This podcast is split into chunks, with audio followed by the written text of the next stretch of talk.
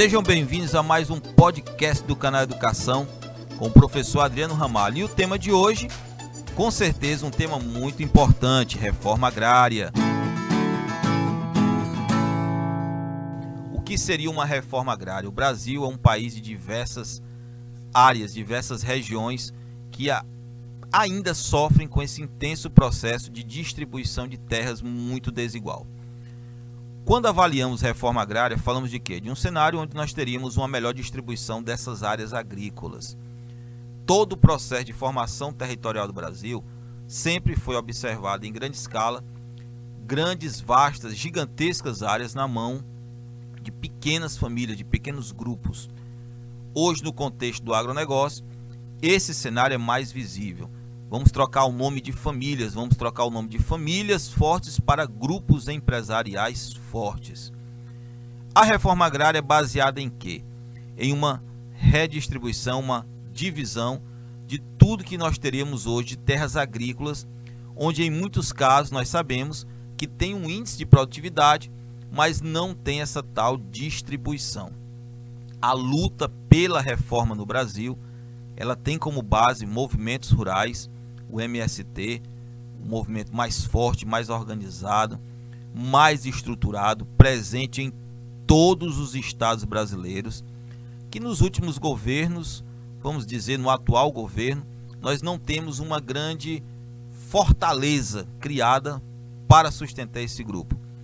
Um grupo que busca a redistribuição de terras devolutas, de terras de terceiros que não têm um cunho produtivo com foco em gerar emprego e renda para as comunidades rurais. Quando se fala de reforma agrária, se fala muito de redistribuir terras. É o suficiente? Claro que não. Redistribuir terras não é o suficiente. Se você tem um determinado assentamento com determinadas famílias, 100 famílias, e essas 100 famílias não têm nesse assentamento rural a água, a energia, crianças estão no assentamento e não têm acesso à educação, ao saneamento, a uma boa qualidade de vida, não se realiza reforma agrária dessa forma.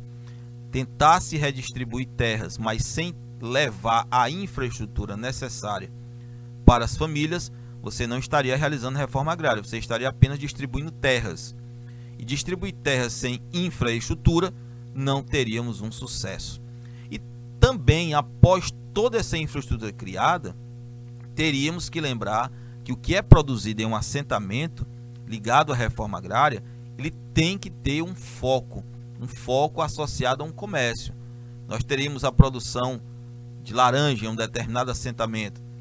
Para onde essa laranja iria? Qual seria o foco desse produto produzido? É um contexto muito intenso ao se falar de reforma agrária.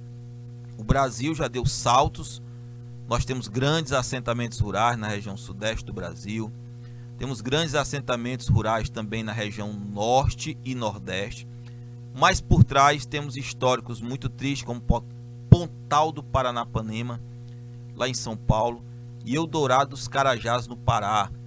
Duas gigantes chacinas, onde mais de 10 pessoas foram mortas em conflitos rurais. Temos casos de conflitos rurais também no estado do Pernambuco, próximo de Recife, no contexto geral, a reforma agrária no Brasil andou sim, mas essa tal redistribuição de terras, pelo que observamos hoje, ainda está muito distante, principalmente pela falta em si de infraestrutura para as famílias assentadas. Não é apenas distribuir terra, como eu comentei, é da infraestrutura.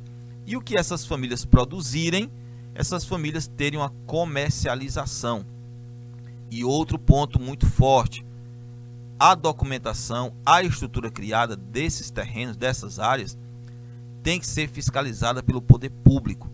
Temos vários casos no Brasil de pessoas que estão envolvidas com a reforma agrária, têm acesso a uma propriedade, têm acesso a uma terra, e assim que recebem o documento de posse daquela terra, repassam, repassam aquela terra, vendem aquela terra e novamente voltam a tentar invadir novas áreas.